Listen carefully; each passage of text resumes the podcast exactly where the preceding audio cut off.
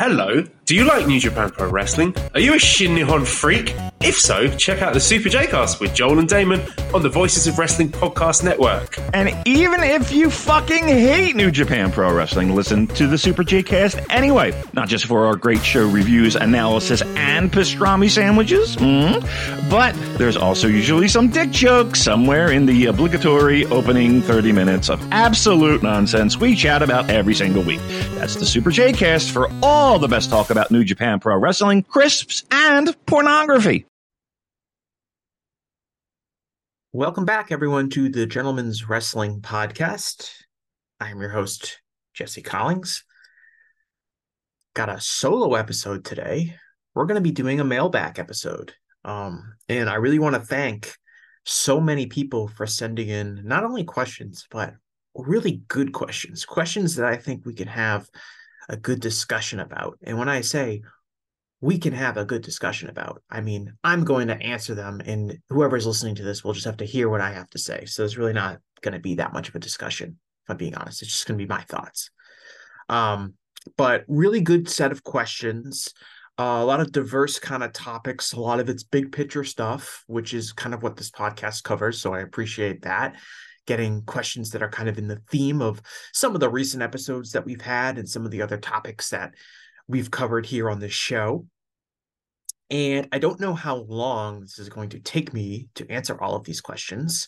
It may take an hour and may take three hours. I'm sure you can look at this the length of this audio file and be able to determine how long it took me to answer these, but I'm going to try to answer them as thoroughly as possible with a, a mind that I cannot be here all day answering them. But I really do appreciate so many questions being answered asked, and again, high quality ones. Um, in the future, if you're listening to this and you want to know how can I ask a question, uh, if I do another mailbag, which I probably will do, you can uh, DM me on Twitter at Jesse Collings. Uh, I usually put out a tweet that people can uh, reply to. Too some of the uh, questions from today came from a reply to tweets. Um, you can also find me at uh, uh, in the Voices of Wrestling Discord where I got a lot of these questions from. I know I put it in the uh, the channel in the Discord for the Gentlemen's Wrestling Podcast, and people send in a lot of their questions that way. You can also be feel free to DM me um, on on on Discord if you don't want your question to be made public. Uh, but those are generally the the best ways to get in touch with me if if you do want to ask a question. But we're going to get started here. The first question I have is from Gerard Di Trolio. And Gerard, of course, is uh, one of the co hosts of the Emerald Flow Show here on the Voices of Wrestling Podcast Network. And Gerard asks Is there a story or trend in wrestling from this year that you think is underanalyzed or not talked about a lot that will have a major impact long term to the business? the first thing that comes to mind in terms of something that I think is being maybe under discussed that may be having a long term effect on the business is the past year in the trend of WWE reaching younger viewers. I think there's been a lot of focus put on WWE uh, increase in ratings, especially for SmackDown um, in NXT. But the one of the reasons they're gaining ratings is because they're attracting a lot more younger viewers. The audience is younger than it was last year. And that is a very unusual trend. We've seen wrestling audiences get older and older and older pretty much for the last two decades.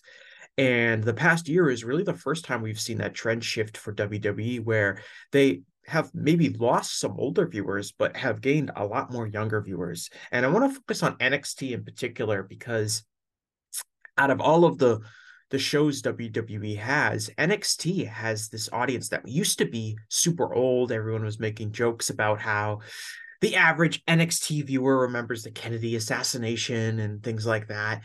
But that is not the case anymore. The show is skewering much lo- younger. It's still older uh, relative to some other wrestling shows, but their audience is getting a lot younger.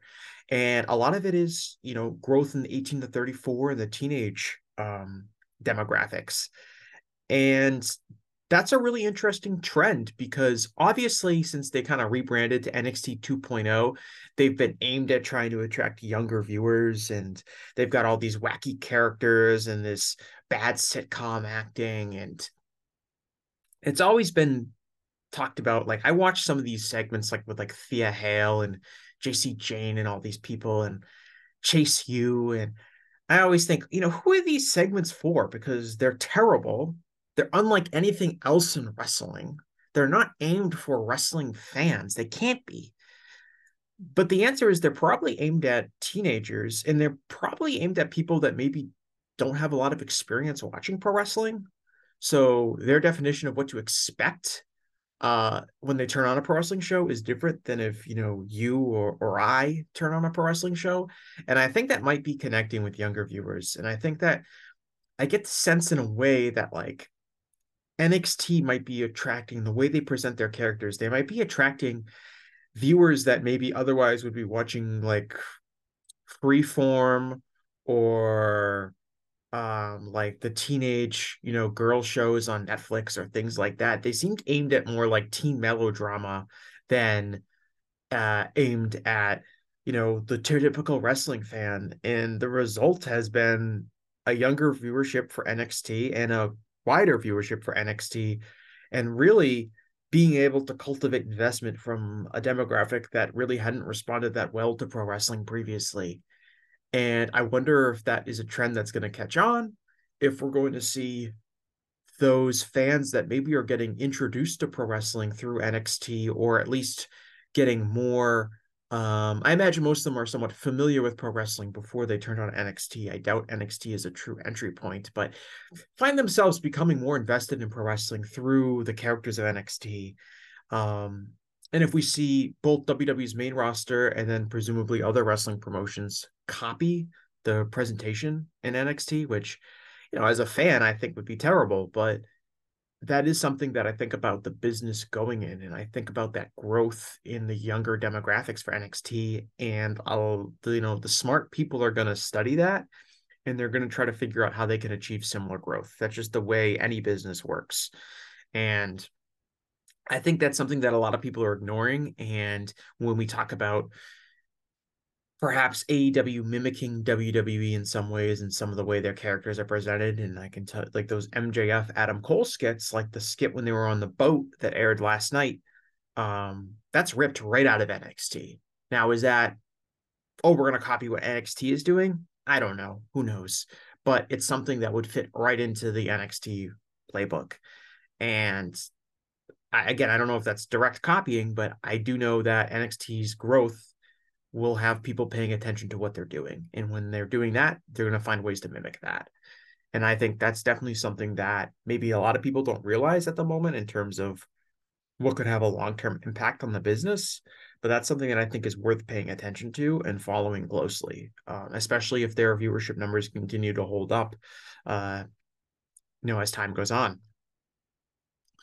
Uh, NC Kyle asks, do you think there is anything to the Deion effect in college sports that will impact pro wrestling, both positive or negative?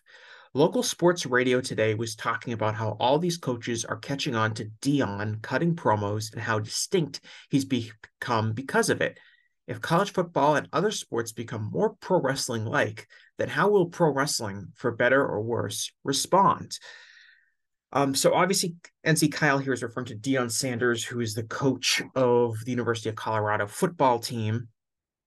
And uh, if you're not like American or you haven't been following college football, Deion Sanders is a former, uh, very high profile, famous NFL player from the 80s and 90s, uh, who has kind of seen a, himself have a meteoric meteoric rise in college football coaching and he's you know very flamboyant in public and like he essentially does cut pro wrestling promos um, when he's doing media interactions and things like that. Um, so NC Kyle is asking if kind of making that kind of like a mainstream aspect of sports presentation, if that's going to impact pro wrestling. Um, and, and how will pro wrestling respond? It's an interesting question. I would say like not as much Deion, but like MMA in particular is already like wrestling you have these people that are playing characters. They have people that are uh, cutting promos. Like conor mcgregor is essentially a pro wrestling character. Um, the difference between whether it's Deion Sanders or Conor McGregor or someone in in sports and wrestling is that people in that generally watch sports believe that this is real. They don't really think about oh this person's playing a character that they way the way they would in pro wrestling. And that is a huge difference because people are much more willing to suspend their disbelief to get um to, to, to so so people will believe that oh they're being serious as opposed to pro wrestling which people who aren't pro wrestling fans will just immediately dismiss as oh this is fake pro wrestling why would i care what this person is saying um it's a really interesting dynamic in the sense of the number one thing anyone knows about pro wrestling is that it's fake. Ask any person they might not know a single thing in the world about pro wrestling but you say what do you what do you think about pro wrestling? And they will probably say well isn't it fake? Or you know it's fake?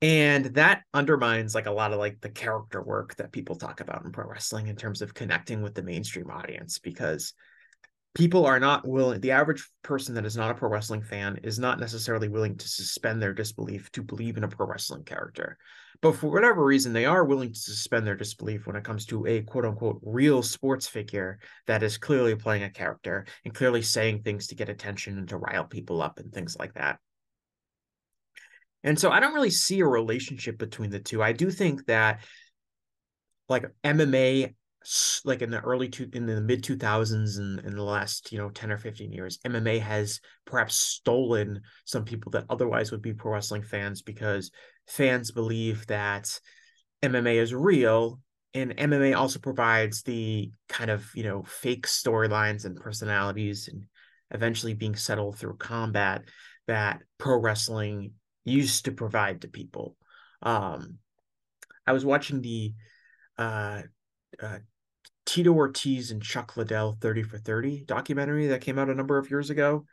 And the way people talk about that whole rivalry that they had, and they talk about, oh, these two guys, they would give media interviews and they would talk about how much they didn't like each other. And then Dana, who's the supposed to be running things, he's in the middle of it. And it's just this, and the, and the way they talk about that feud they talk about it like it's this amazing incredible concept and at the time it definitely was in terms of mma presentation because it did huge business in a lot of ways helped put ufc on the map. But when i was watching it i was like these people are just doing a basic pro wrestling angle but because it's not pro wrestling people think it's like this innovative amazing thing. And i've always found that dynamic really fascinating because I, i'll talk to like like my mom or my sisters and they'll watch like Real Housewives or Love Island or these like trashy reality shows where these people are obviously playing characters and they're manufacturing feuds.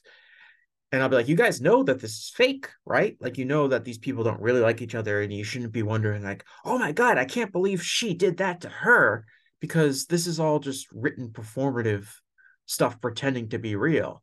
But for whatever reason, that doesn't resonate with people. Um, people who are otherwise would be critical of pro wrestling are willing to overlook obvious you know kayfabe moments outside of pro wrestling for whatever reason. So i don't really think the Deion effect will have uh, any impact on pro wrestling.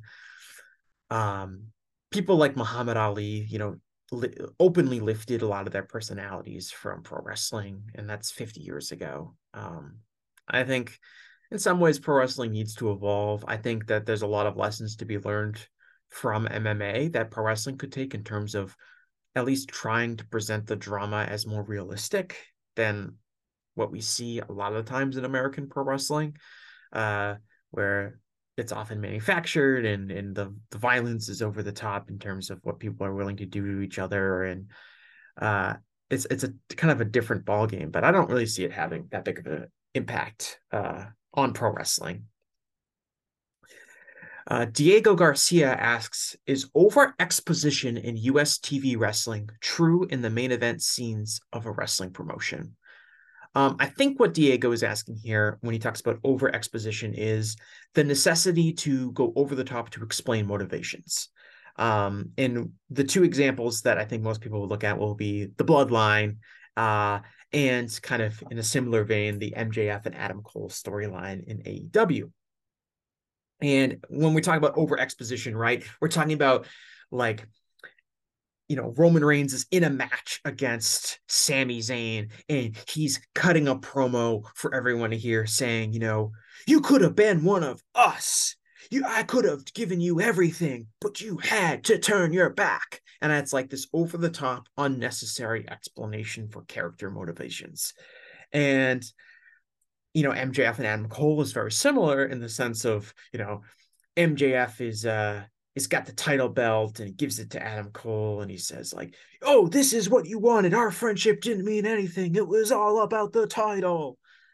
And I guess this we could be considered this to be relatively new in pro wrestling, at least uh you know, this style of storytelling. And personally, I don't like it.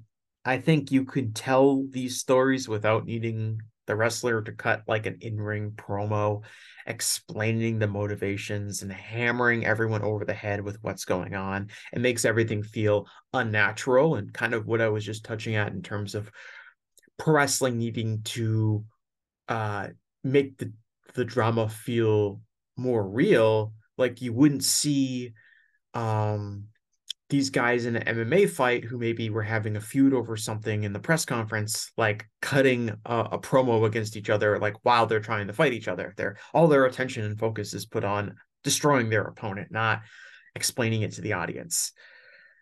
Um, so personally, I'm not a huge fan of this kind of storytelling and, and exposition, as Diego says. But strategically, I don't know if it is a problem.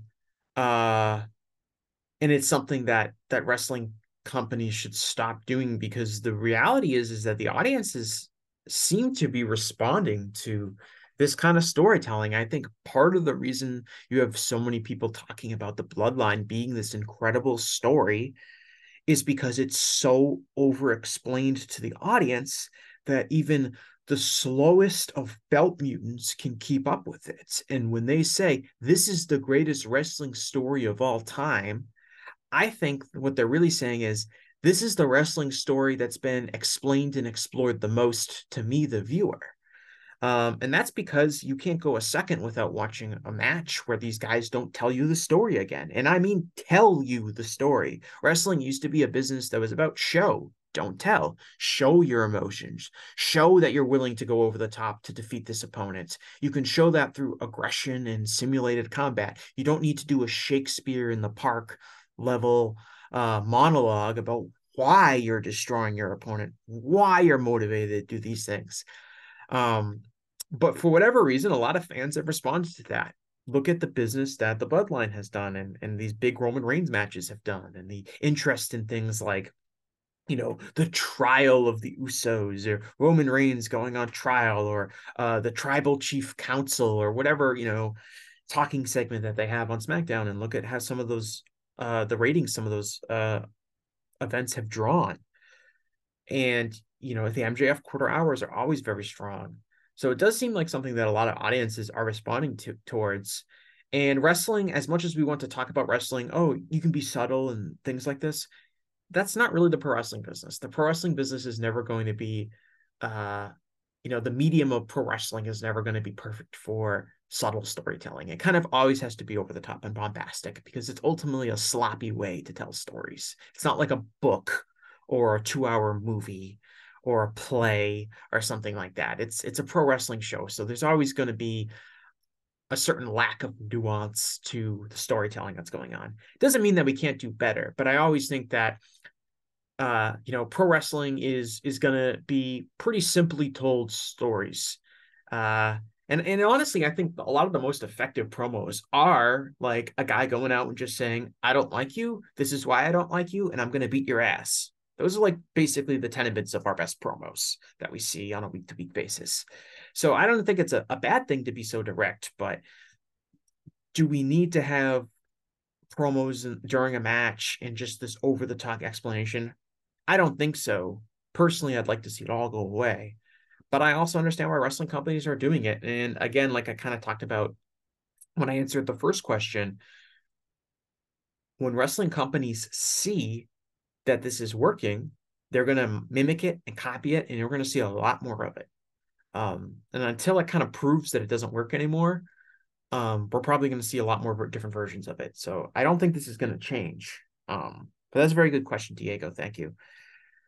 Um, this question comes from Twitter. Common Sense on Twitter asks Is it time for people to start criticizing WWE in good faith again?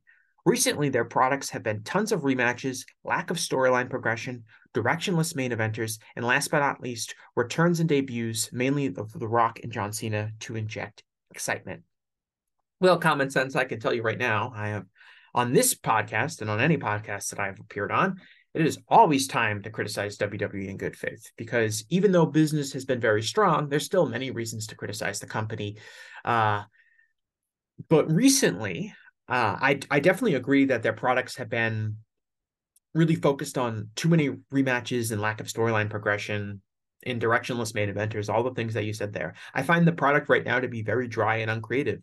And people are starting to catch on to that. We've seen a lot more complaints about how the main event of Raw, like for the last like three months, has been basically some combination of Cody and Sami and Kevin Owens, you know, versus the Judgment Day. And that's kind of been the main event picture for for Raw for a long time, and there doesn't seem to be a lot of progression, and there doesn't seem to be a lot of direction for some of these people other than just have endless rematches. Uh, I think that they're really uh, not putting forth a lot of effort into f- creative feuds. I think we're headed into our second pay per view that's probably going to be headlined by Seth Rollins versus Shinsuke Nakamura uh, World Title Challenge, and I just don't see any reason for that. Uh, Nakamura is not an exciting main event wrestler anymore, let alone him getting one main event uh, at a pay per view is is surprising, and now he's getting two. It just seems really unnecessary. I think Cody is way colder than he was um, back at WrestleMania and, and you know when he was feuding with Brock because as absurd as like the motivations of the Brock feud were, at least the fact that Cody had a long feud with Brock Lesnar kept him relevant and made him seem like he was a top star still. With Brock out of the picture and him on Raw no longer being able to really chase Roman Reigns for the title, and Cody's character apparently unable to, for creative reasons, unable to uh, challenge Seth Rollins for his title, there's really nothing for Cody to do because they are very thin on top of credible main event challengers. And so we have Seth wrestling Nakamura twice and really nothing for Cody to do other than just kind of vaguely feuding with Judgment Day. So I think there's a lot of issues with the WWE creative at the moment uh, in terms of presenting a product. I think I go back to SummerSlam and as although I have plenty of problems with the WWE product, SummerSlam was a well booked pay per view leading up to it. You had feuds that had time to develop, and there was a lot of appropriate focus on them. You had things like Cody versus Brock and Jey Uso versus Roman Reigns, and even something like a Logan Paul versus Ricochet. You had these real feuds with, with some fire into them. And kind of since SummerSlam, they've really haven't had that strong creative direction. I don't know why that is. Um, but obviously with Roman not really being around, that hurts SmackDown. And SmackDown, who's doing SmackDown's doing great attendance numbers right now, and that is so obviously John Cena coming back and carrying SmackDown attendance. He's such a huge draw in that realm, and he's I mean, and they did the huge rating for The Rock, which you expect, but The Rock, I don't think he's going to be around. He hasn't been around since, and he's probably not going to be around that much in the future. I know the the Hollywood strikes are ending, so John Cena's probably not going to be around that much in the future. So it'll be very interesting to see what SmackDown looks like after uh, Cena goes back, and I assume Reigns is going to have to come back. He's probably going to have to wrestle a match at Survivor Series, I would think, or maybe the Saudi Arabia show.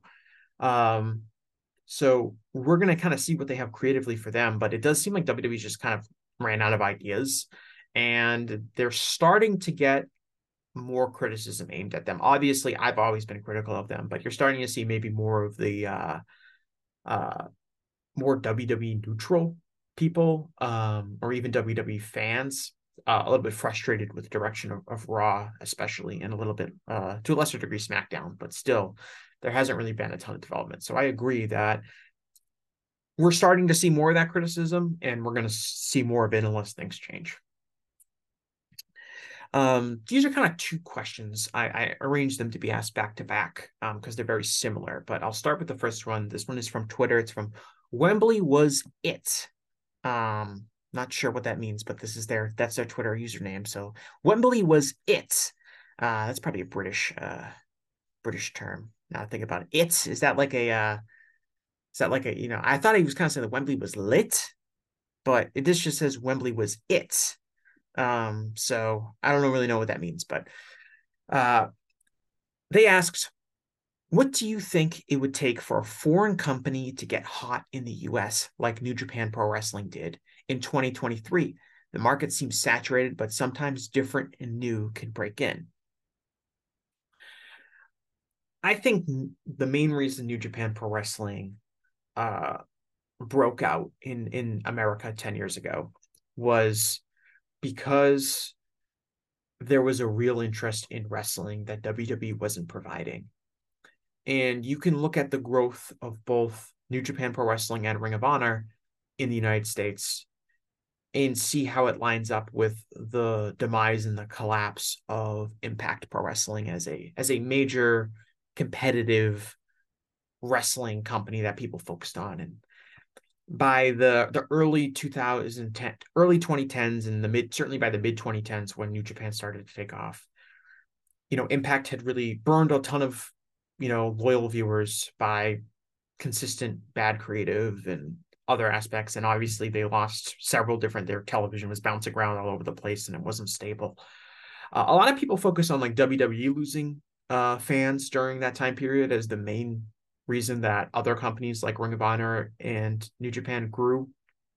But I think almost equally important was impact going down and kind of creating a space for an alternative brand to emerge. And that that and it did in in New Japan and Ring of Honor which obviously presented a wrestling product that was very different than what WWE was presenting at the time and and even different than what Impact had been presenting at the time.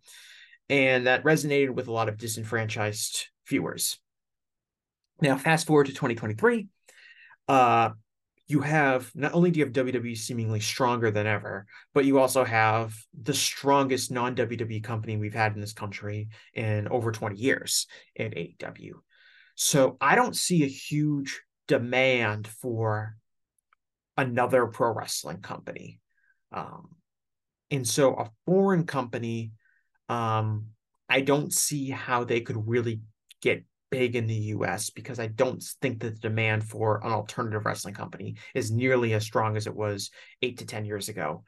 Um, if I were to say, like, what would be the most likely thing to do that, I would think the only one that kind of comes to mind is like a Joshi company really taking off in America. And I think that would be very different than the way New Japan took off, where I think New Japan took off because it was a really strong wrestling product that resonated with hardcore wrestling fans. I think Joshi could take off because it could connect with non-wrestling fans, particularly your your your your typical weebs, your your anime and manga fans uh, in the United States. Um, that uh, market is huge. I was in a, a public library yesterday um, for for my shoot job, and there was a brand new library and I was in their teen room and they have a huge teen room at this new library. And quite literally half of the teen room's book selection, which I don't know, I would have hazard a guess as being about 250 to 300 books, was manga. Um, and I was, and I, and it didn't really surprise me, but it did kind of hammer home how big that market is for teenagers right now. Um, in manga, everyone knows anime is huge and it seems to be growing. And so I think Joshi, which you know, Japanese women's wrestling, which is presents pro wrestling in a completely different way than any other company in the United States does. I think that they could theoretically tap into an audience that has never watched pro wrestling before.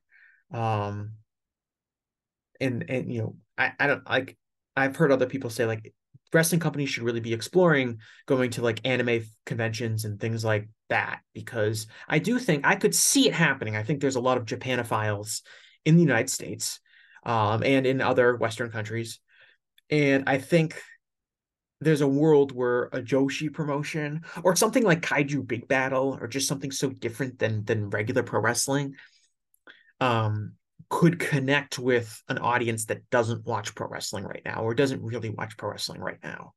Um, I do know that there are like Joshi fans that are kind of only Joshi fans. They never really watch other types of pro wrestling. Um, but if I were to say like, what is a foreign company that could do that, that could grow in the United States and end up drawing like five thousand fans to an event like New Japan Pro Wrestling was doing, I would say like it, it would have to be something kind of outside of the typical wrestling fan uh, to get that. I mean, you could say like a lucha companies, like people have been talking about this for decades. Um, go back to especially the early 2000s after WCW died, and people would say like, okay, what is the next big thing in wrestling? And everyone would look at the United States demographics and they would say, ah, the you know Hispanic market. That's the fastest growing de- demographic in the United States. That means lucha libre is the best you know best situated to capitalize and become big in the United States because the United States is, has so many you know Spanish speakers and people coming from you know Mexican American populations, especially um, in the border states uh, in the Southwest. Uh, and so everyone just there was this big group thought that like lucha was going to become big in the United States because of how many Hispanics there were and uh, you know there being space for for another wrestling company with WCW going down, and that never materialized. Um, lucha, you know, has has struggled to expand in the United States, and even when it does do well in the United States, it's almost like in its own little vacuum. It doesn't resonate with the rest of the country.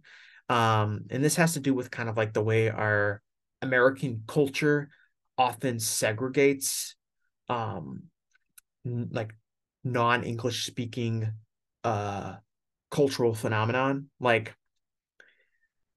nobody in television, you know, nobody talks about like Spanish language television, like shows on Telemundo and things like that. Even though they might be huge and well watched shows, and the ratings, the Nielsen ratings suggest that they are, nobody uh, talks about that, right? Nobody in in on like ESPN or American, you know, eh, pick your favorite, you know, sports website or things like that. Nobody is covering Liga MX, you know, soccer games, even though Liga MX is, I believe, the most watched soccer league in the United States, much more than MLS or or um, you know, the English Premier League or Champions League or anything like that. But because it's segregated in this you know Spanish speaking market, it doesn't really cross over into the mainstream. And I think lucha has struggled to do that as well because even in wrestling terms, there will be like a lucha libre show in Laredo, Texas that might draw 3,500 people as an independent show because it's featuring, you know, I don't know, maybe like Volador Jr. and, you know, uh, Atlantis or um, Pagano or, or or maybe some older AAA wrestlers or, or whoever are appearing on these shows. La Parka are appearing on these shows, and if it was a non lucha company and it was in New York City and they drew 3,500 people to an independent show, everyone would be talking about it. Um, but because it's lucha and it's kind of disconnected from the English speaking wrestling audience, it just kind of goes under the radar. And so I think that's part of the problem with lucha in the United States. I think it's part of the reason, one of the reasons that we've never really seen them be able to make huge ingrounds lately. Um, because even if they do draw well, it doesn't seem to pick up any buzz outside of the Spanish speaking market, which is too bad, obviously. But I think that's just part of our culture. Uh, for for you know, that's just the reality. Um, but good question. Uh, I didn't think I was going to go on a tangent about our segregated uh, pop culture in the United States, but I just did. Um, this is a similar question. Prince in the Discord, he asks Is there room for third major American TV wrestling product, or is the market already full of WWE and AEW branded content? If yes, would the third major brand be WWE and AEW adjacent like NXT or ROH, or could a true third brand like Impact or MLW succeed in this? So, obviously, very similar to my other answer. Um, I don't see a demand for a third company at this moment. I think that in general, WWE is satisfying their fan base and AEW is satisfying their fan base. And there's not a huge group of disgruntled wrestling fans that are going to be able to make a difference in viewership numbers or attendance numbers if a third brand were to emerge to cater towards them. I would argue that a company like NXT, if you're considering them as like an adjacent third American TV wrestling product, would count as a major success. If you look at the television ratings, they've been, you know, pretty close to top five uh, on Tuesday nights. Uh, they are, you know, for their for their pay per view events, you know, I think they're going to draw probably around five thousand fans to um, the event uh, this Saturday in Bakersfield, California. So I would consider them a success. But to talk about like another brand, I just I think the market's too saturated. I mean, even look at people talked about this a lot when AEW um, first debuted because it's like, well, if AEW can start, could another company like AEW start if another rich guy wanted to get involved? And I've always been dubious of that. Um, I don't think there's, first of all, I don't think there's available talent to kind of anchor a third brand behind. You look at who are like the available free agents, even if you were to to sign all of the best available free agents, like you were able to get Edge and Dolph Ziggler, um, and some of these other people. I don't think that's enough to to launch another major TV wrestling. I think what Impact and MLW are doing or NWA are doing is probably what you would see from another player if they wanted to get involved. Um, and it's just the market's really saturated. I mean, look at since AEW has debuted, uh, they've added you know three more hours of television each week, and they're adding more pay per views.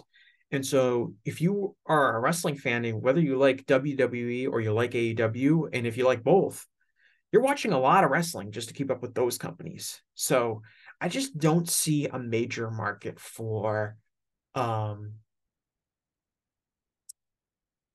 I don't just don't see a major market for another brand. I mean, even if like a really wealthy entity wanted to start uh, a third wrestling company, like they could maybe raid AEW and WWE's roster um, but those companies are so financially powerful that it would be it'd be very expensive, and I just don't see the demand for another TV wrestling product. Um, certainly, um, we'll see. You know, with the TV deals, um, the, with the TV deals coming up, like if there's a lot more interest in WWE and AEW from all these different TV networks, that may provide some some insight. There's another question uh in this mailbag I'll get to towards the end that I'll kind of elaborate on, but I do think the t- like what kind of bidders and bids we see for these TV deals might imply that there perhaps is some interest in other television networks in pro wrestling. And if that is the case, that maybe provides an opportunity for another wrestling company to kind of take off if they can get a strong television outlet. Um, moving on, uh, CSW14 asks, you could only watch one wrestling company for the next five years. Which one are you watching? Um, if I could only watch one for the next five years, I think it would have to be AEW um, for a number of reasons. Um, if you were to ask, like, what product do I enjoy more, like AEW or New Japan Pro Wrestling, because those would be the two I'd really be picking from. Uh, I don't, I don't really know which one I like more. Like, I probably like AEW more as just an overall more interesting product because it's an English speak, primarily English speaking product. And it's a more fascinating company to watch because it's not, unlike New Japan, it's not an institution. It's kind of constantly having to evolve and it's growing and it's, it's just a kind of a much more fascinating company to follow, not just watch wrestling matches in because it was just watching wrestling matches, it'd probably be New Japan. But as far as like being able to watch and follow a company, um, it's probably going to be AEW. I think, like for me personally, what I'm doing, like the kind of analysis that I provide, and certainly through WrestleNomics as well, AEW is just the most important company to watch for what I'm particularly doing um, in this space like it's way more i think it's just it's way cl- more interesting to like follow aew's business and to kind of look at the direction of the product for me.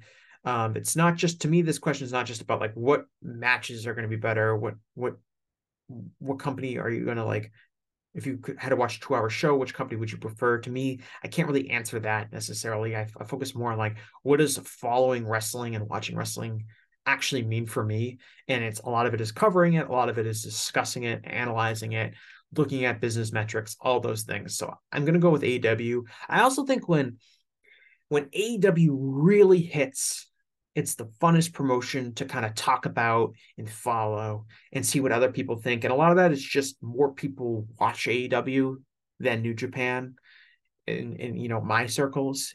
You know, when when there's a great New Japan show, I know I can talk about it with people who who really closely follow New Japan.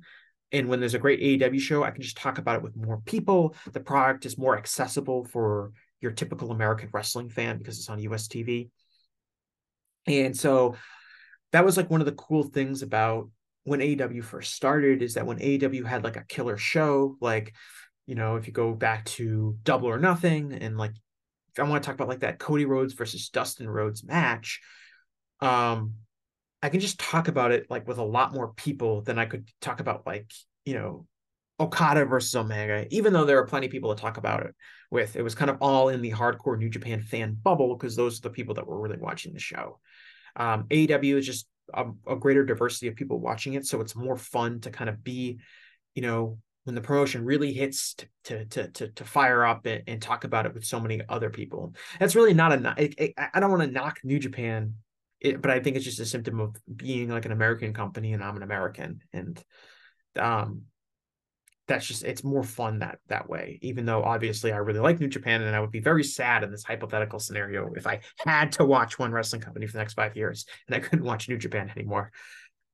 Um I don't know how to pronounce this person's name so I apologize but this is from the Discord I believe and it's K Shu that's what I'm going to guess maybe Cashew is that supposed to be Anyway, they ask I believe that a lot of AEW's perceived drop in quality and move to a different presentation of wrestling can be linked back to the rankings being dropped. That small change snowballed. It led to challengers for titles seemingly coming out of the blue and less structure in matches losing a subtle purpose. That subtle purpose being winning moves you up.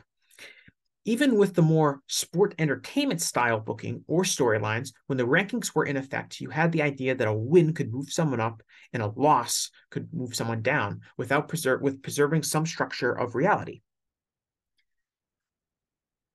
So I hear this like a lot of people um you know are, are wish the rankings didn't go away and, and want them to come back. Uh, I I personally think that uh I think a lot of people have a romantic view of the rankings. Um, they were never really taken that seriously within AEW. Um, they were there, they showed them on screen, the announcers would talk about them, but they never really were like the end all be all to how programs were developed and how title challenges how title challengers were um chosen like challengers came out of the blue all the time wrestlers would call each other out they would be in a feud whatever reason would happen it wasn't always the person who was number one in the rankings would get a title shot.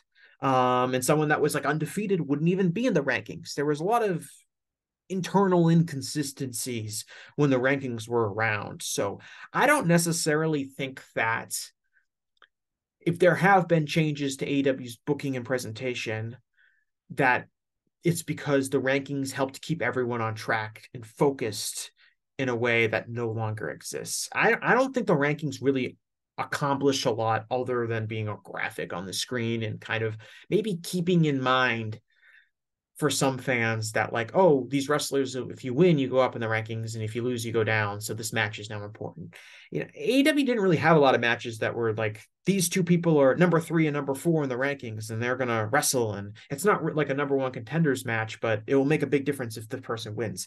AEW never really presented matches like that. Their matches were always based around some sort of feud or storyline. It could be something as minor as someone you know interrupting someone mid promo or someone doing a, a random backstage beatdown or something like that or being on opposite sides of a two warring groups and things like that. I never really saw like a lot of like rankings based matches. I I understand what Kishu here is asking.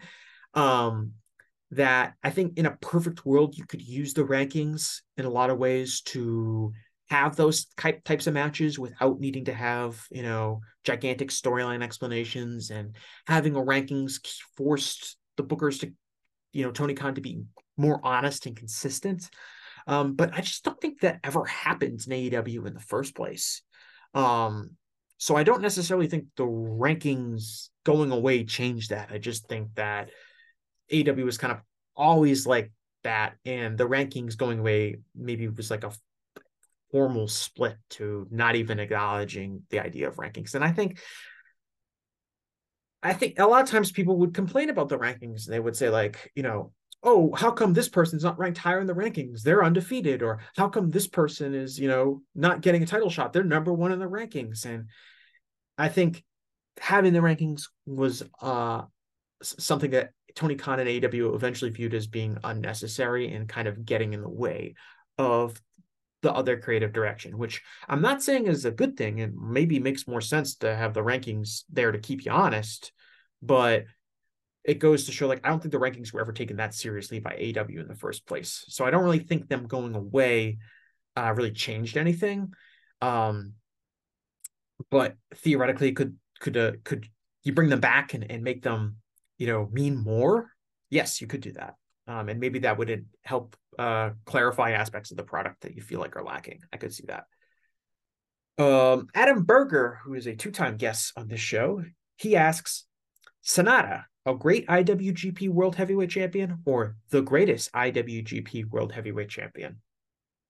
I'm going to uh, take this as as Adam asking uh, what I think about Sanada as champion, and the answer is I don't really think he's any different than he was before. And the issue with him being IWGP World Heavyweight Champion is the history of that title is really centered around tippity tippity top guys. It's Okada's title. It's Tanahashi's title. It's Kenny Omega's title. It's Naito's title. It's Nakam, you know, well, Nakamura wasn't really a great IWGP heavyweight champion, but you know, even someone like AJ Styles or Jay White, it was the title to have. And, and you have to be a tippy top guy to have that. And Sanada's not. He's just not. He doesn't have the charisma and the consistency um and that next level as in-ring performer to be comparable to most of their former champions.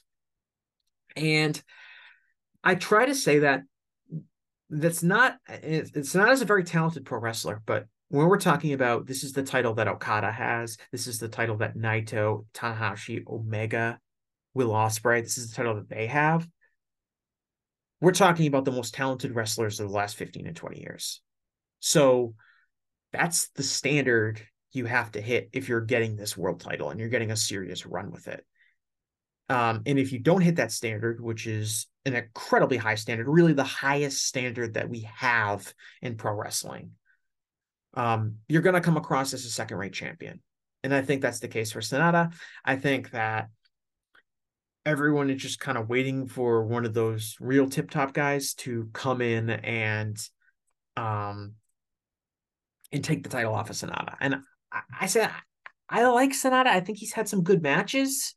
Um, I, I, you know, I think that it was worth roll. I, I, think for New Japan's perspective, it was worth rolling the dice with him. It was worth being like, all right, we have to see if we can actually make this guy a top guy, and the only way to see for sure is to actually try. And this is a sincere attempt to do that. So I have uh, no problems with Gedo in, in, in New Japan doing that, but I think we're, what we're seeing from that experiment is that he isn't that guy.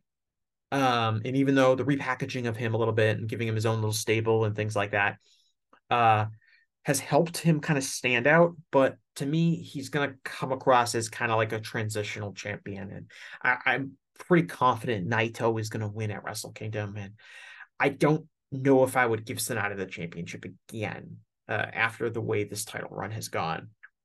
It kind of reminds me of Jake Lee and Noah in the sense of Jake Lee has a lot of similarities to Sanada where he checks a lot of boxes when you think about who do you want as a world champion. You know, good look, good size, um, capable wrestler in the ring. Um, let's give them a little new gimmick. Let's see if we can make them the world champion. Uh, and it hasn't worked for Jake Lee, and it hasn't worked for Sanada For Noah, it makes almost more sense because there's just a le- way less um, guys you really can put the GHC title on and and um it's not as risky, I guess, because you're you're looking at mostly people over the age of 40 that would be considered like proper champions. So it makes sense to put the title on a guy like Jake Lee, just like it did make sense to put the title on a guy like Sanada, But I think he's just not at the level that New Japan has traditionally uh, had for that title. And he's probably going to be taken off of it uh, at some point. Uh, user The World Need a Fucking Rebel asks, is Yota Tsuji a guy or the guy? Yota Tsuji is the guy.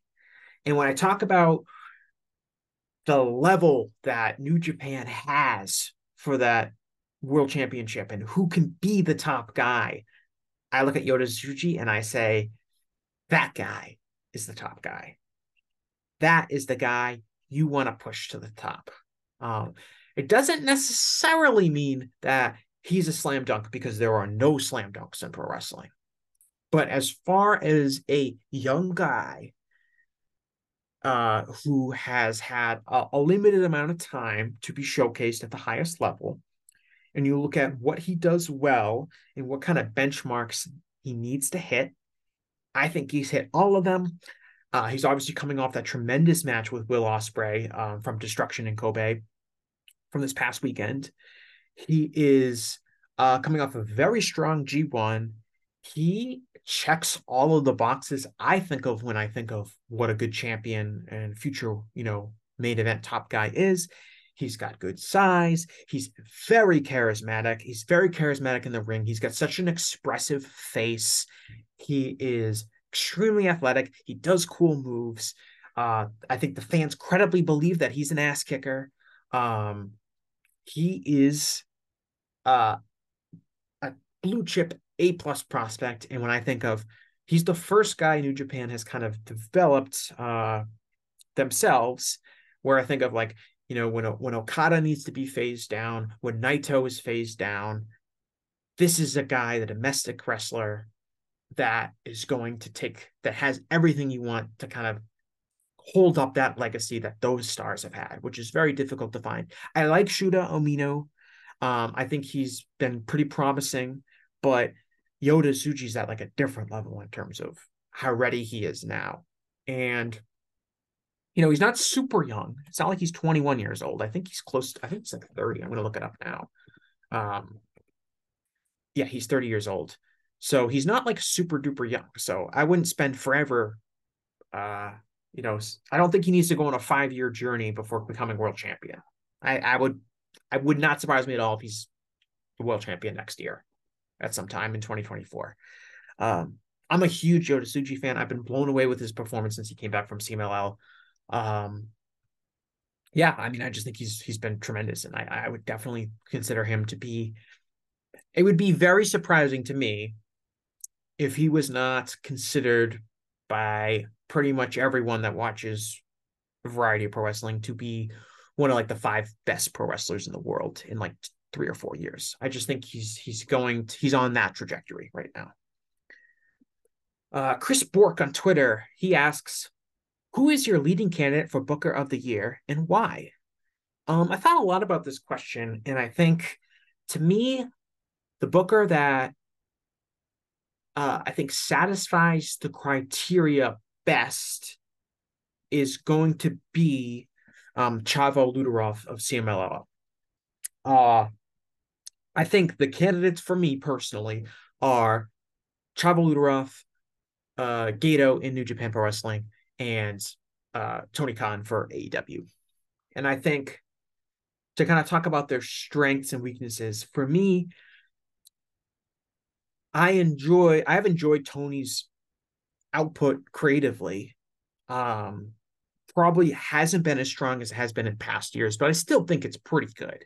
I still think AEW does a really good job for the most part, presenting a product that's interesting, compelling, and having creative ideas that have led to some really good segments and good matches and strong pay per views and things like that. Cool moments, all of that stuff. Um, but it's hard to say, you know, AEW's business performance in 2023 you could definitely poke a lot of holes in that. Um, has maybe not been as strong as some people would have expected it to be. Um, and the booking hasn't been as strong as either. Um, so I think he's just got a little bit too much going against him. Uh, you know, Gedo, I think, has taken a lot of good risks this year. Um, with New Japan, they've been really focused on elevating new talent. I just talked about Yota Tsuji and how he's been presented. You know, you've got Shota Umino, you've got Ren Narita, um, you've got some other talent that you're kind of working on. David Finlay being elevated up a little bit. Uh, so I think that um, New Japan's kind of in a rebuilding phase, and I think that's going pretty well. Uh, it's obviously not a peak New Japan year in terms of of business, and obviously there's other impacts of that, like the pandemic and um, you know the wrestling market in Japan, and, and just various different variables that are probably out of Gedo's control. But I, I think Gedo like next year is going to reap a lot of the rewards that he's setting up this year, and so you could argue that putting your company in a strong position to succeed in 2024 is a huge goal of any booker in 2023 so I, he's a very strong candidate, but I just don't think at the business end, um, he's holding up his end of the bar. Uh, he he. I don't say he's not holding up his end of the bargain, but he's not um, at the same level uh, that maybe you look for in terms of Booker of the Year. And then so that leaves Chavo Lutteroth, who I think is satisfying most of the criteria in terms of CMLL's business is way up. Um, they're also kind of like Japan, recovering from the pandemic in a different way. Um, they're so reliant on on live attendance and especially tourism that was obviously down for the years coming off the pandemic, but that's creeping back up to normalcy uh, in Mexico. So they're seeing a, a, boost there, but also just CMLL's booking has has really improved uh, over the last year. They have successfully elevated some different wrestlers to the picture. They've gotten Mystico back up and running at his highest level, but you also see people like, you know, the new Mascara Dorada, who's really taking off as, as a youngster, only I think 21 years old. Um, the push of someone like Atlantis Jr. continues to, to make steady progress. And you're just seeing, I think, a product that is taking off business wise. Their attendance is much stronger than it was last year. And the shows have a really high quality performance. And following the death of Paco Alonso, um, this promotion was a mess. There was a huge power struggle. You had top wrestlers leaving left and right. Um, there was a lot of pettiness involved. It was just a, and then the, you throw in the pandemic, and it was just a complete and utter mess. And you know, Chavo Lutteroth, who my understanding is that he's like the key creative guy behind CMLL. I'm sure other people can can elaborate a lot further on what his specific role is in this, but he's really stepped up and they've evolved their booking. They've been uh I don't want to say like less traditional, but they've really kind of taken a look at their roster and said we got to get younger, we got to see who are some young people we can elevate um, while also doing a good job focusing on your established stars. Obviously, you know, Mystico is back up to like close to his drawing peak um, in a lot of ways. You know, you still have people like Volador Jr. and Ultimo Guerrero uh, still being, you know, pushed pretty prominently, but you also have the younger guys stepping up too. I just think CMLL, from a booking perspective, is the most well booked, tight promotion of 2023. And he's probably not going to win this award. I feel like Triple H is probably going to win the Best Booker of the Year award in the Wrestling Observer newsletter. Um, but I, if I just look at what criteria I'm looking for, I think Chavo Lutteroth and, and CMLL really checks all of the boxes. So that would be my choice. Uh, Connor from the Discord, and should clarify that this is Northern Ireland Connor, Yellow Connor, uh, not to be confused with Grey Republic of Ireland Connor. But Northern Ireland Connor asks, do you think there is a potential issue with prospects under 30 in American wrestling? A lot of the top stars in both AEW and WWE over the last decade are products of the indie explosion of the 2000s. But now that scene no longer exists. Do you think that we will possibly see some negative consequences of this a few years down the line as both AEW and WWE have at best a spotty track record of producing their own wrestlers from scratch? This was a question I was more concerned about like a few years ago, um, where I was really um, concerned that all of the true difference making stars in pro wrestling, the people that really could pop a rating or sell pay per views um, or anything like that, that all of those people had been created 15 or more years ago and wrestling had lost its mass appeal and our pop culture had become more scattered in general that that singular drawing card didn't exist anymore And a lot of it was like CM Punk came into AEW and just set all of their business records. The 215,000 pay-per-view buys, the massive rating for Rampage when he first debuted, the instant sellout at the United Center. And obviously those were high watermarks for AEW, but a lot of it was me thinking like, okay, as as much as I like Kenny Omega and the Young Bucks uh, and these other guys, CM Punk just has way more star power because he comes from a different era where wrestling was more popular and people hadn't seen him in a while. And it made me think like, is wrestling done producing wrestlers that can do maybe not that great business, but can can really have an individual impact on drawing? Uh, and he looked at you know how much of a failure Roman Reigns was for most of his his main event run in terms of being a singular drawing card, and that was with so many resources dedicated towards him. And I just kind of became pessimistic about is wrestling can it produce real top stars anymore, um, or is just the business is is stuck with just their existing audience, and there's no individual stars that will come and emerge to feel big enough to really make a difference business wise. And I think over the last year or so, there has been some evidence to suggest that uh, that's not the case. We've seen, you know, the Reigns and Bloodline stuff really did take off and did start making that kind of big difference that hadn't been there for most of Reigns' career. Uh, look at how big of a star Cody Rhodes was when he jumped to WWE and how good he did for for Raw quarter hours and how uh, big of a singular drawing power card he he he has felt. And you look at like MJF's quarter hours in, in AEW and how he seems to be growing into a, a drawing card at that in that way. Uh, and I think okay, we're starting to see this next generation of wrestlers, and maybe some of them are, are, are, to have taken a little bit too long. Certainly, most people would probably say that about Roman Reigns um, to get there, but they did get there, and now we're not we're, we're no longer entirely reliant on wrestlers from the past, whether it's CM Punk, whether it's John Cena, whether it's Bill Goldberg or The Undertaker. We're not reliant on those stars coming back to pop or, or rating into pop business.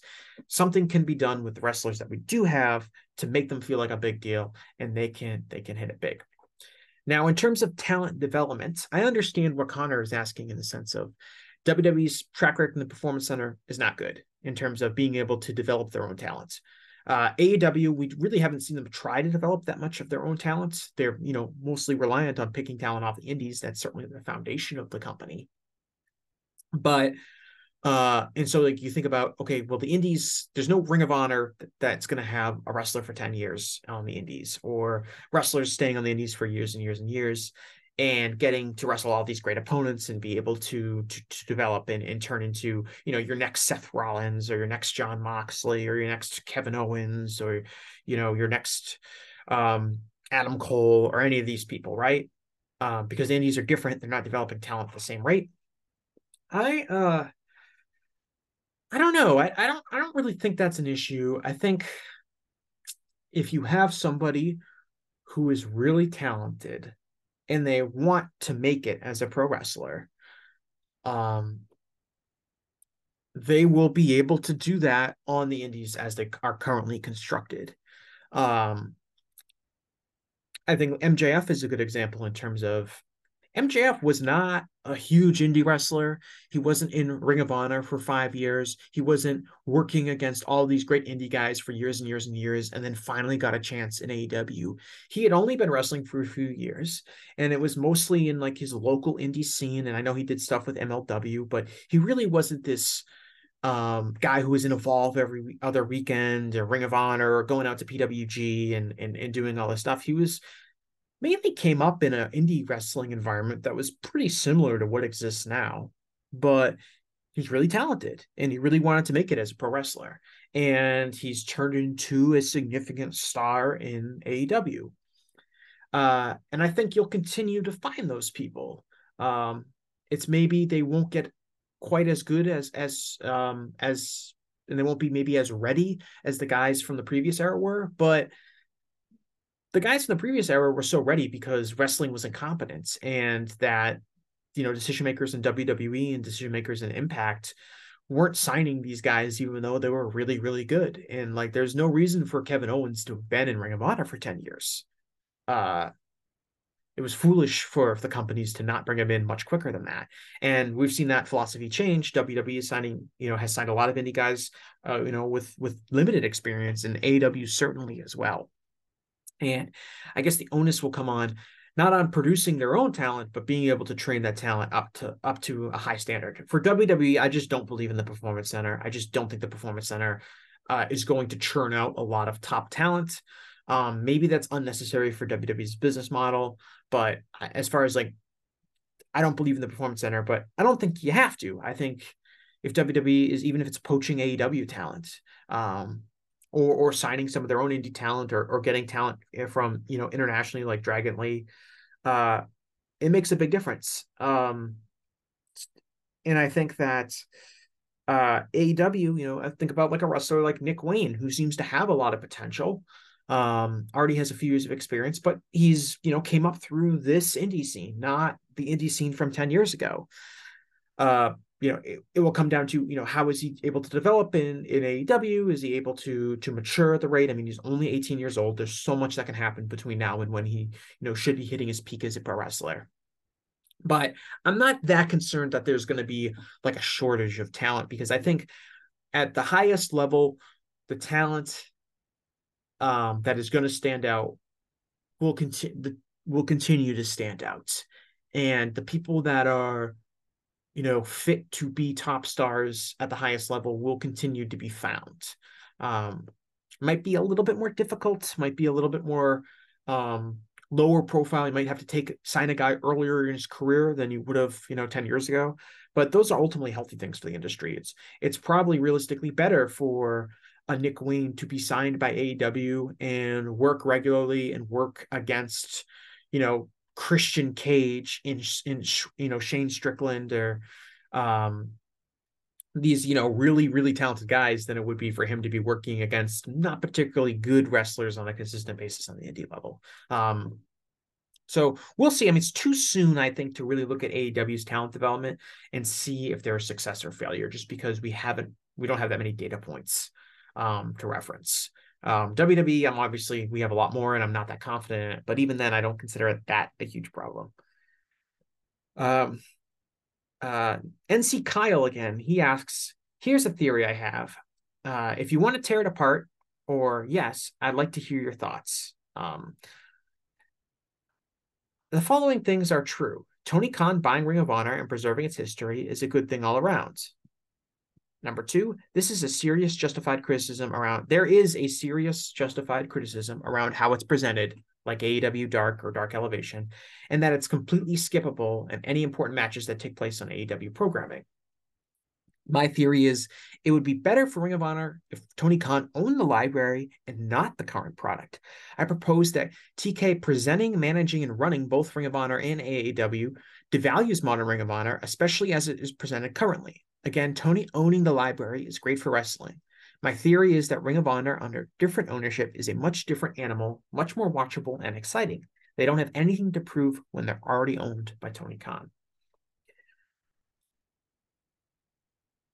I think it makes sense that uh, in terms of like Ring of Honor is clearly not a priority for Tony Khan. It has not had strong attention to its booking. There's not been a lot of dedicated big matches presented in Ring of Honor, certainly not on the Ring of Honor weekly television. Um, the pay per views have done fairly well and are been relatively interesting, and had some great matches since Tony Khan has taken over management. But he is, um, but yeah, I mean, it's very skippable. It's it's not exciting. It doesn't get any buzz. Um, would it be better if Tony Khan didn't run it? Um, I don't know about that because who else is running it if it's not Tony Khan? And even though you can say like, well, all the big matches and, and big things are given away on AEW television, not Ring of Honor television. Um, so something like Eddie Kingston winning the Ring of Honor title was done on a W event, not a Ring of Honor event. Uh, that you know the affiliation with AEW and having those titles on on AEW wrestlers and being on AEW television still creates much more buzz for Ring of Honor than I think would have existed otherwise. Because if you if Ring of Honor is owned by a non Tony Khan entity, who is owning it, and what are they able to accomplish with the Ring of Honor brands uh, at that's at this stage of its existence. I mean, would it be uh more watchable and exciting? I don't know. Was um Ring of Honor before Tony Khan bought it, like kind of when it was in its uh you know dying days under uh Sinclair was was that uh that much more watchable and exciting? Uh I don't know. I mean, I guess it, more stuff happened and you could say it was more exciting because you had to watch Ring of Honor as opposed to just watching AEW to kind of see the major stuff. But I didn't think there was any buzz around that promotion. Um they couldn't draw, they couldn't uh sell pay-per-views and if if someone else bought it like i feel like it would be like almost like the nwa or something like that this this old brand that has lost its buzz and isn't exciting anymore um all i can say is that yeah the major matches would probably happen on ring of honor which would probably help the tv show to an extent but it also wouldn't have nearly the amount of roster resources that AEW has been able to have. You wouldn't have a wrestler like Claudio Castagnoli as champion. You certainly wouldn't have Athena as a women's champion. Um, MJF and Adam Cole wouldn't be tag champions. Like you wouldn't have nearly the amount of star power that Ring of Ring of Honor currently has. Um, so like if there was a hypothetical billionaire out there that bought Ring of Honor instead of Tony Khan and wanted to donate it, dedicate a lot of resources to signing top talents and like run Ring of Honor as a dedicated, you know, third major wrestling company, then yeah, it would be better. But I just don't see a scenario where that really exists. I think even though Ring of Honor has been a disappointment under Tony Khan, it's still hard for me to believe that Tony Khan there's a bet there is be realistically a better buyer out there uh for Ring of Honor that would be willing to do more with it because if uh you know, if Sinclair wasn't going to keep it, the company was going to shut down. The company did shut down um, under Sinclair. So if Tony Khan was like WWE maybe buys it, but I don't think WWE runs Ring of Honor. That doesn't really make any sense for them. I just I just don't see a realistic scenario where uh Ring of Honor is like saved and is running really strongly. Um I don't see the buyer out there. And I you know, hypothetically, yes, would it be better if if someone else bought it and was really dedicated to to put, presenting a compelling weekly television program yes but i just don't know if that person exists taylor avery asks in honor of fall what are your favorite things about fall in new england what a great question tail um what are my favorite things about fall in new england i mean not to be cliche but i mean you got to put over the foliage right the foliage in new england is spectacular in the fall time. I uh I went to college in the Ber- in the Berkshires out in Western Massachusetts. I went to Massachusetts College of Liberal Arts in North Adams, Massachusetts. And it's like a um it's like a, a you know a greeting card or a postcard like the the foliage up in the mountains is really spectacular. Obviously, if you go up New Hampshire or or Vermont or Maine, you see a similar kind of vibe.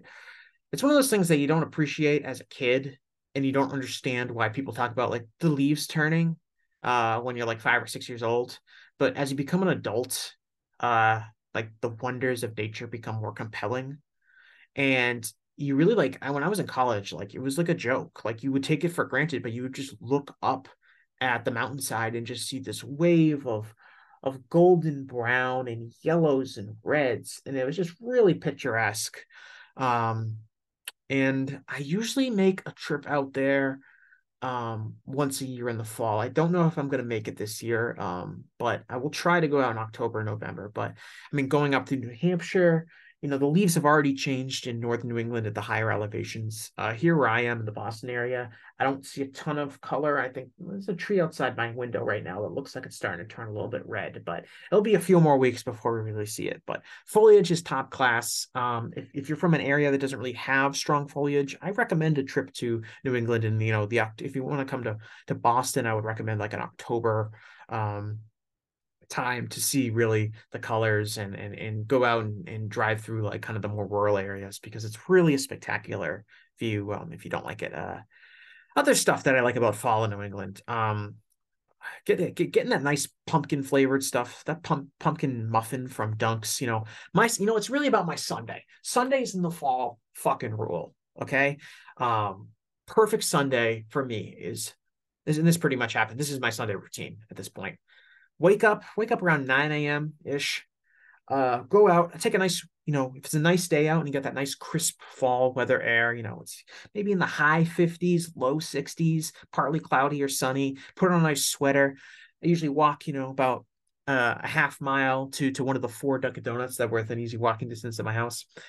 Get that pumpkin muffin from Dunks, bring it back to my house. Maybe if it's really nice outside, I sit in, sit in the front porch, uh, you know, pop open the sports page if I got the globe on me. Sometimes I do the immaculate grids in the morning at that time period. You know, enjoy my pumpkin muffin. Come back inside, get ready for some WrestleNomics. Post WrestleNomics. Once WrestleNomics wraps up, it's football time. Usually drive over to my parents' house, watch the Pats with my dad. Uh, it's just the best. I love that aspect of fall. It's probably fall is probably my favorite season, not necessarily because of weather, but just because everything kind of lines up for those just chill Sundays. It's it's it's the absolute best, and it's not necessarily, I guess, uh, necessary for New England. Uh, I'm sure you can be in other parts of the country and enjoy basically the exact same thing, but just for me and my routine, eh, it's just it's just picturesque. Um, the nice weather, the foliage, pumpkin flavored stuff, apple cider stuff, apple cider donuts. Shout out Honey Pot Farms in Stow, Massachusetts. Um, playing some fall golf. Always try to get in a few rounds during the, the, the fall season again with an excellent foliage. Um, I'm a big fan of, of Newton Commonwealth Golf Course. People have played there, which I'd be surprised if any listener has, has played a Newton Commonwealth Golf Course. But if they have, shout out. Um, but yeah, just just just all of that. Uh, part of my favorite aspects of the fall. Um, you know, Halloween season, you can do uh people can go up to Salem, Mass, which has probably the most expansive Halloween, you know, tourism industry and, and I don't know, probably the country.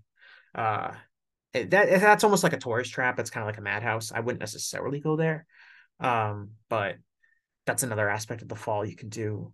Uh, and you know, Thanksgiving comes, same thing happens. Thanksgiving weather, eating that good food. Uh, but yeah, those are those are some of the things uh, of my favorite things about fall in New England. Uh, thank you for the question, Tail. Uh, Joe Gagney asks, "What is the realistic best case and worst case scenario for U.S. wrestling in five years? Will wrestling ever be as unpopular as it was in the early '90s?" Um, I, you know, it's really hard for me to believe that wrestling will ever be as unpopular as it was in the early 90s. Um, when you look at what, you know, like you know 1993 1994 what wcw was doing and what wwf was doing. Um the business is just so different. Uh the the the television revenue is obviously in the in the, in the, the, the kind of the security the television revenue provides.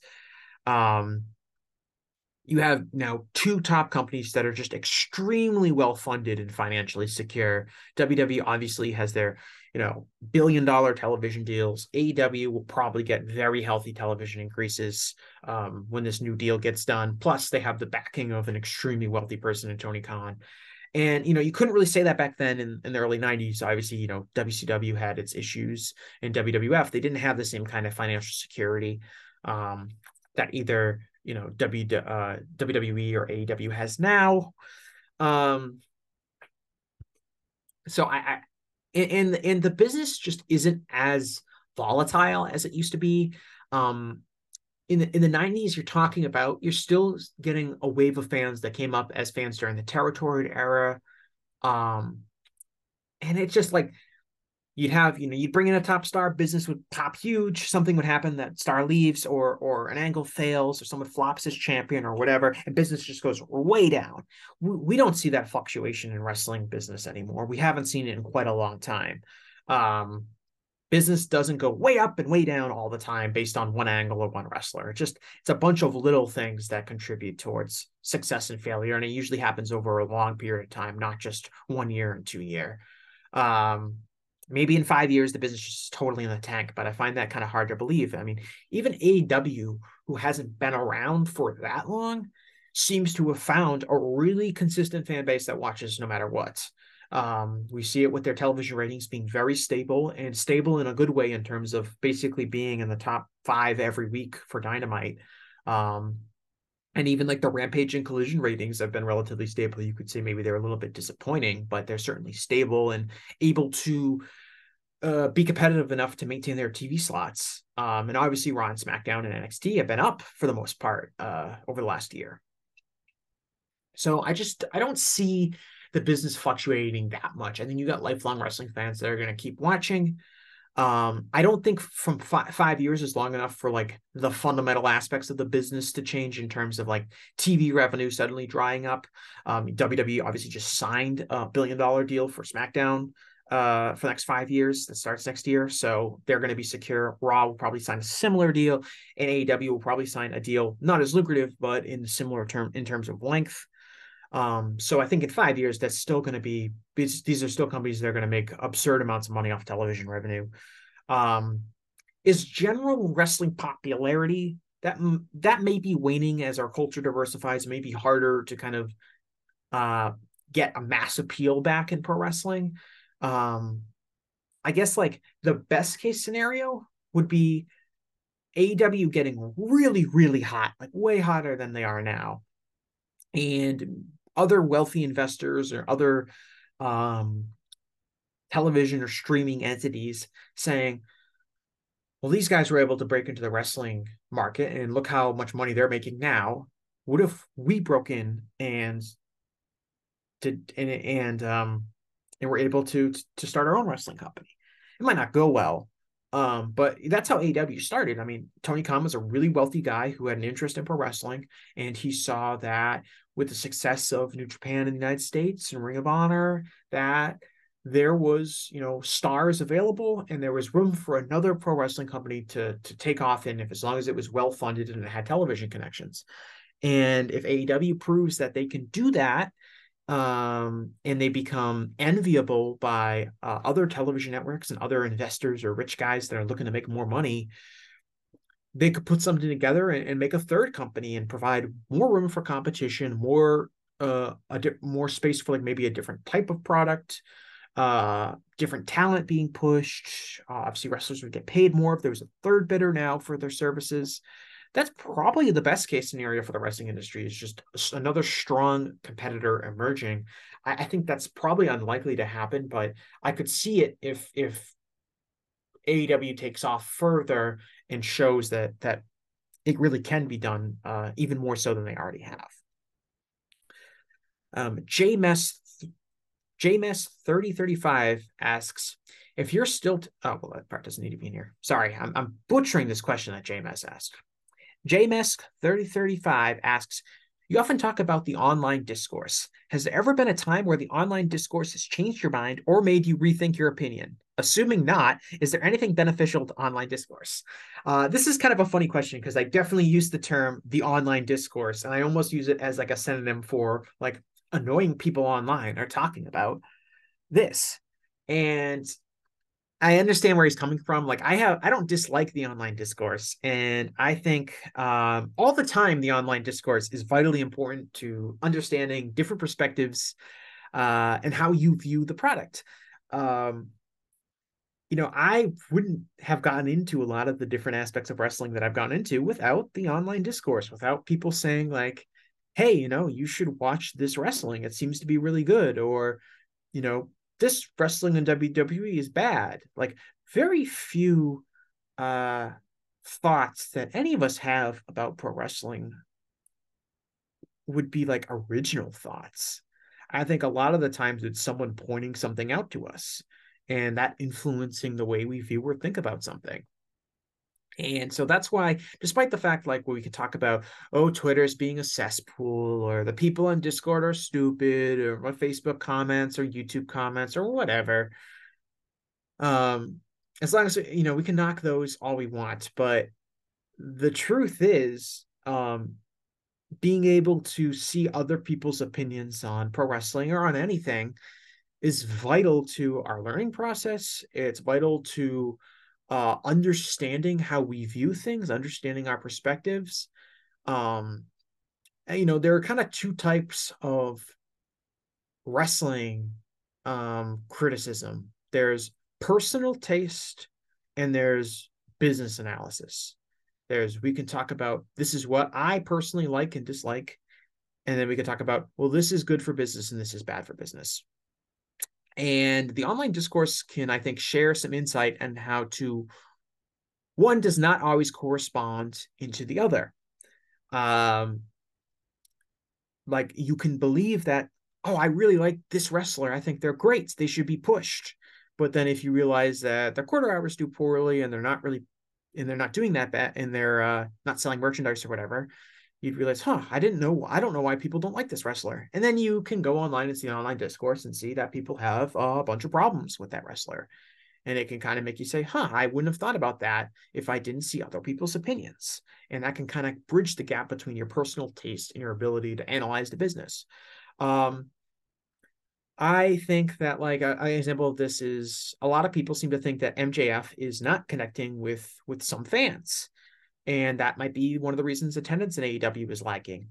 And if you were to just watch AEW Dynamite and you see the fans going crazy for MJF, the fans that are there, you would think, well, MJF is a huge star. That people love him. He's like 1985 Hulk Hogan. Um, but the business analysis would say, well, he's not really drawing like 1985 Hulk Hogan. So what's going on there? And if you were to examine some of the online discourse, you would see plenty of people that have different issues with the way MJF is being presented and not really liking him. And that is all helpful insight. It helps, you know, shape your own perspective, but also helps you understand. And there's plenty of smart people out there that are sharing their opinions and there's plenty of dumb people and in a lot of cases the dumb people can be just as insightful as the smart people because it can help you understand the way other people think.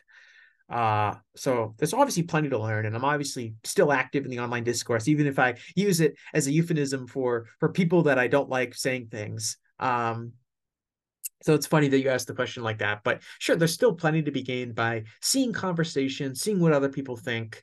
Um, you know if you disagree with someone it's often an opportunity to learn uh, about why they think that way.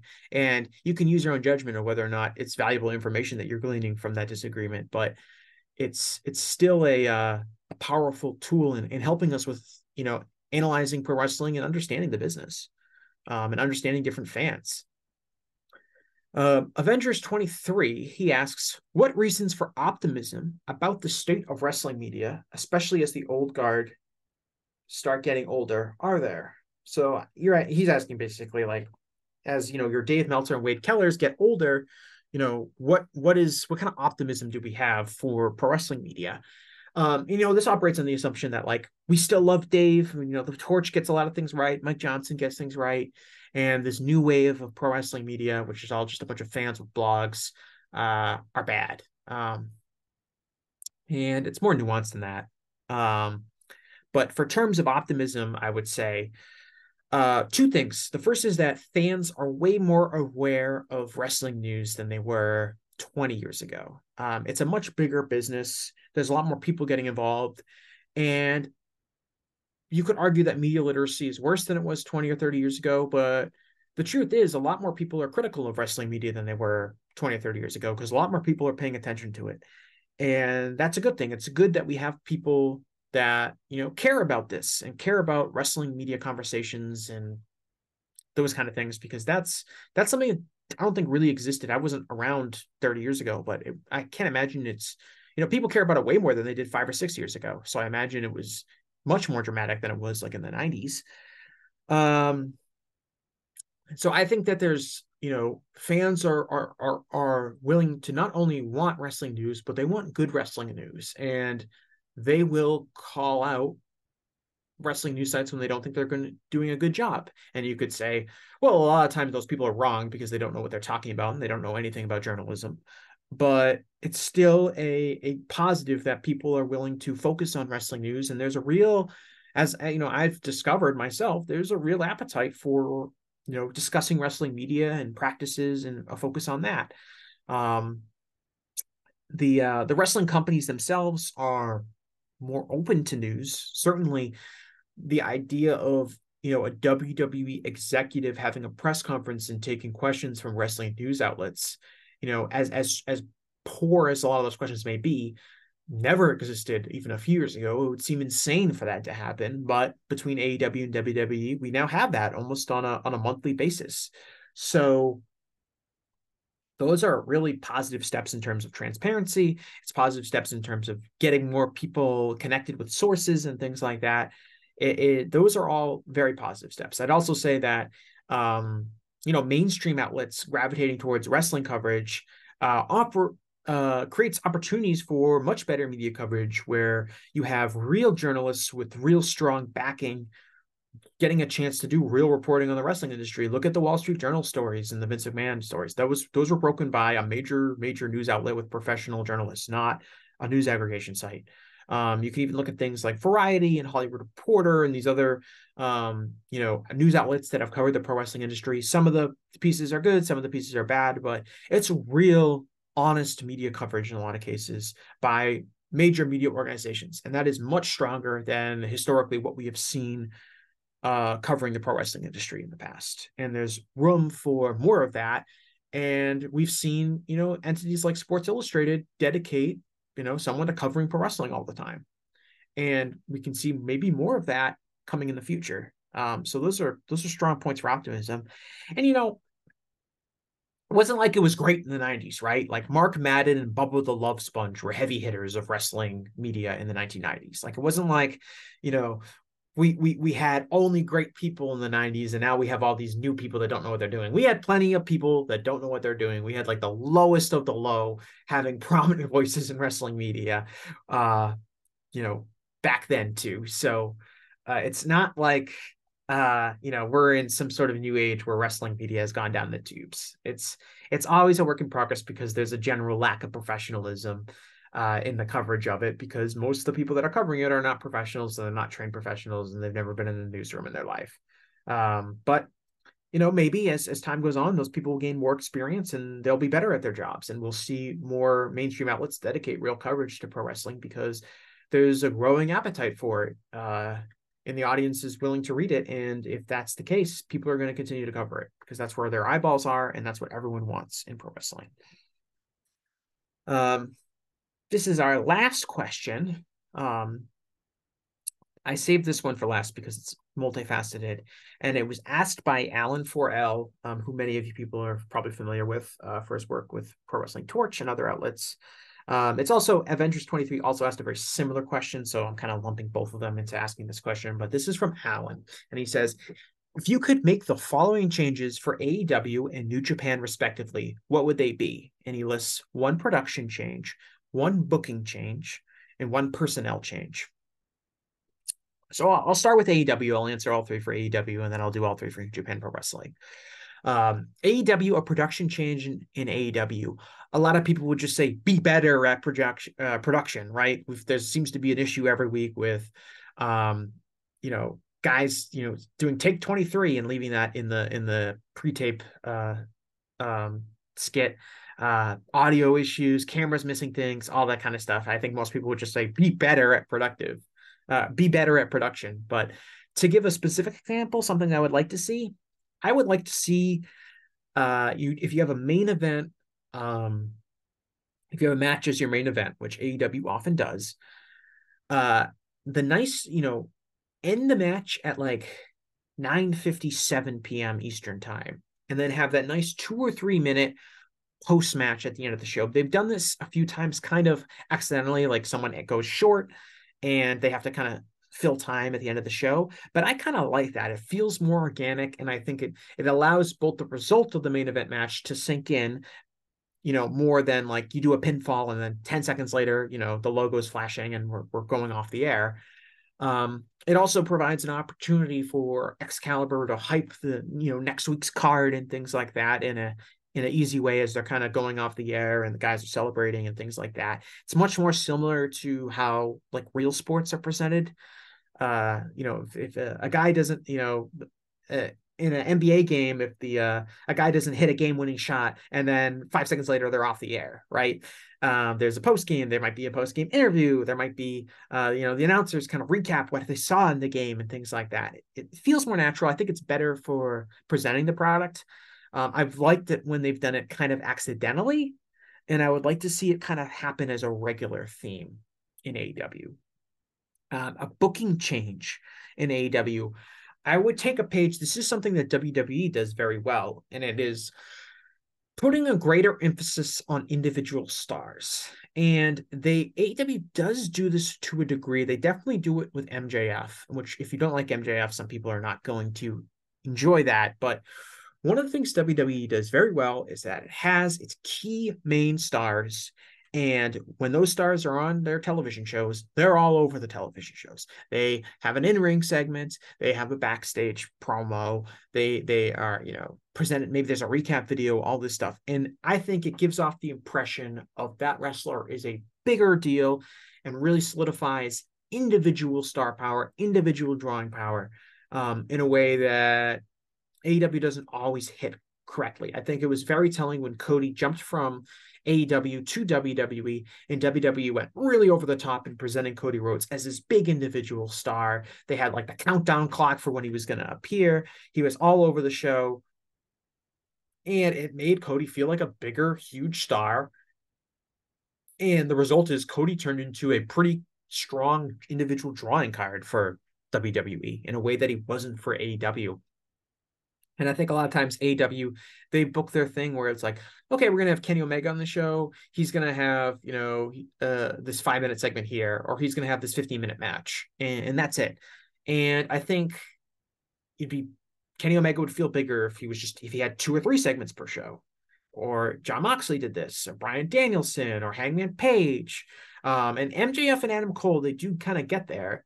Um, but I just think in in you know AEW has a likes to showcase a lot of people on each show. They like to have a lot of different matches. They like to to bang out through their their segments very quickly.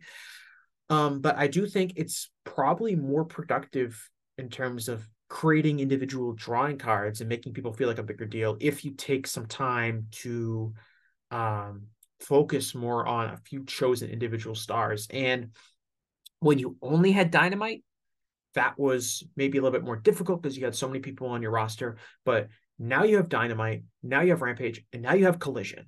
So you've got a lot more time each week to kind of focus on your chosen big individual stars. And um, that's something that I think you should take advantage of instead of, you know, oh, now we have more time for 25 more wrestlers to get TV time. You can say, well, now we have more time to get some of our bigger stars more over um, without having to necessarily cut anyone else that was previously being featured on the show because you have the extra two hours of collision now. Um, so that's a booking change I would do. Uh, and a personnel change, uh, just like two things. I don't, I necessarily think these people should be like fired, but I really would like to see like less Hardys and less Jeff Jarrett like wrestling matches on my show. I, I get that the Hardys certainly have some sort of drawing appeal still. And I get that Jeff Jarrett, like I like Jeff Jarrett's shtick, but I do not need to see those guys wrestling. And I don't have any interest in those guys wrestling in the ring. They're they're all they're not good enough in the ring anymore to hit AEW standard. And it's often a waste. Like Rey Fénix has an open challenge last night.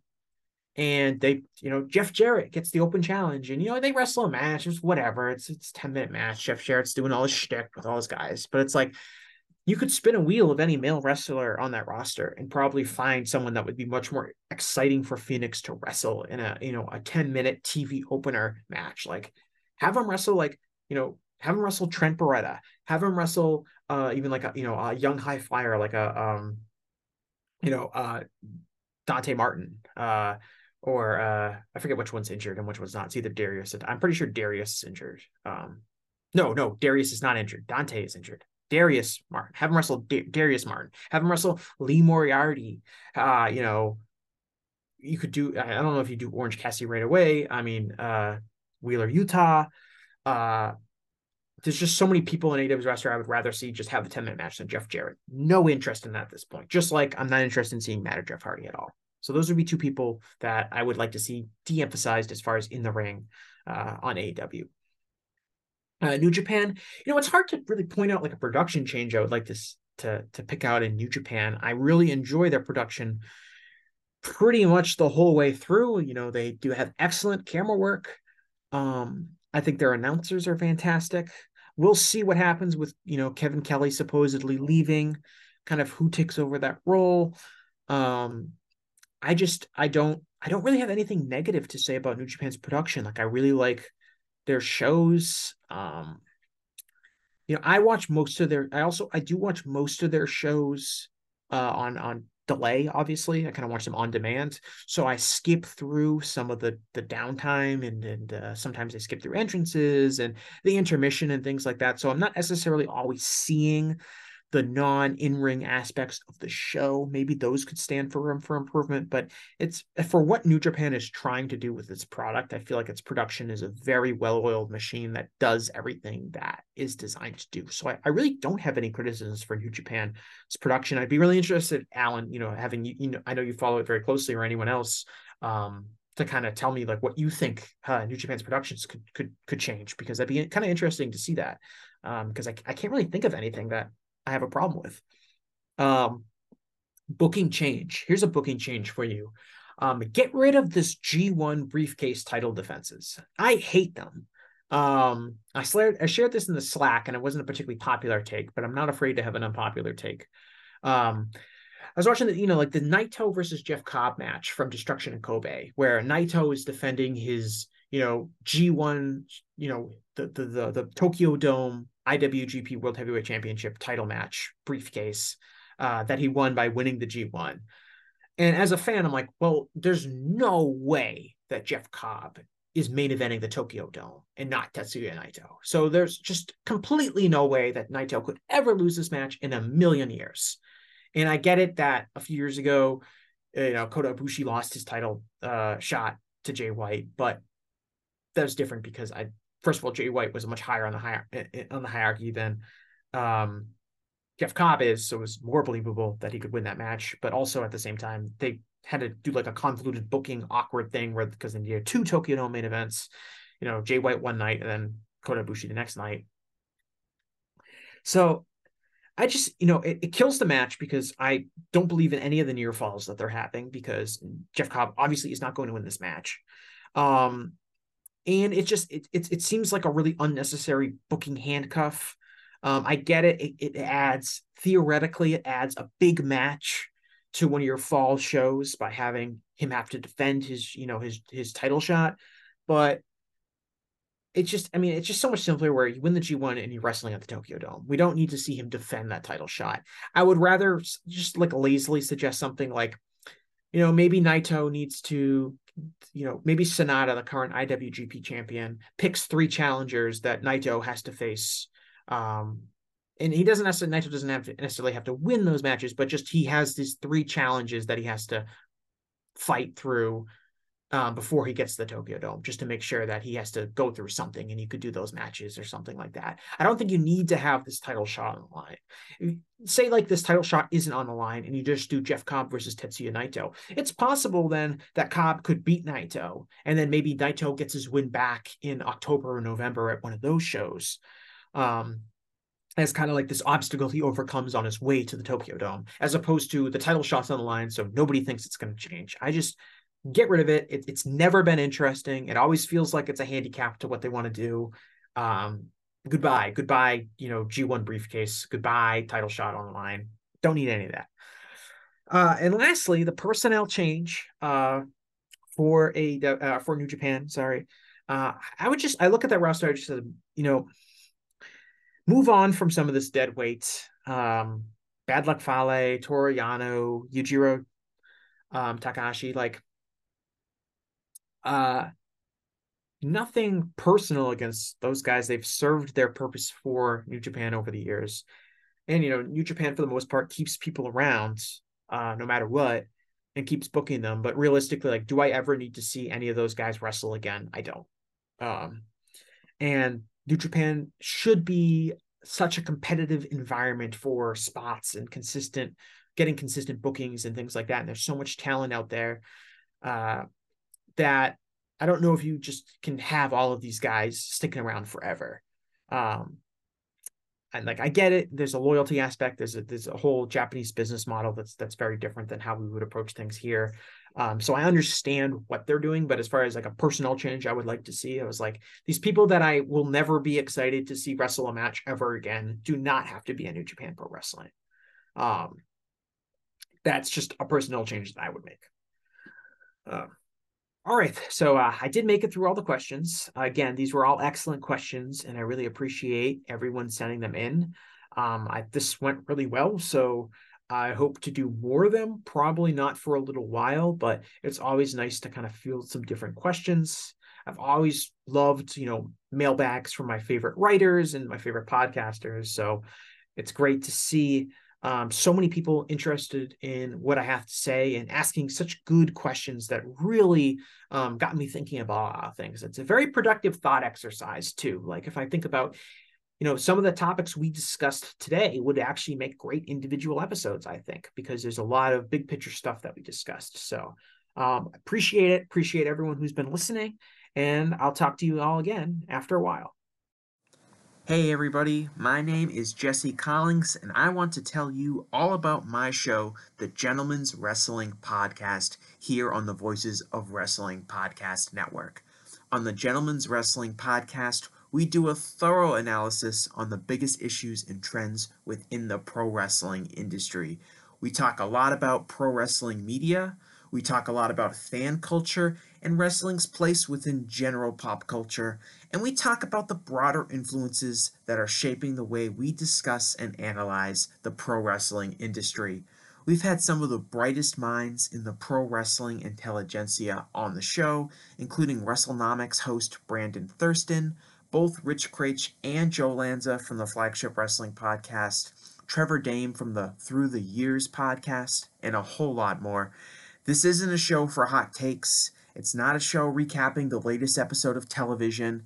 This is a show focusing on the biggest topics in pro wrestling and doing a deep dive on the real stories behind the surface level analysis you might find elsewhere. The Gentlemen's Wrestling Podcast is available wherever you get your podcasts, and we'd really appreciate it if you gave us a try. Thanks.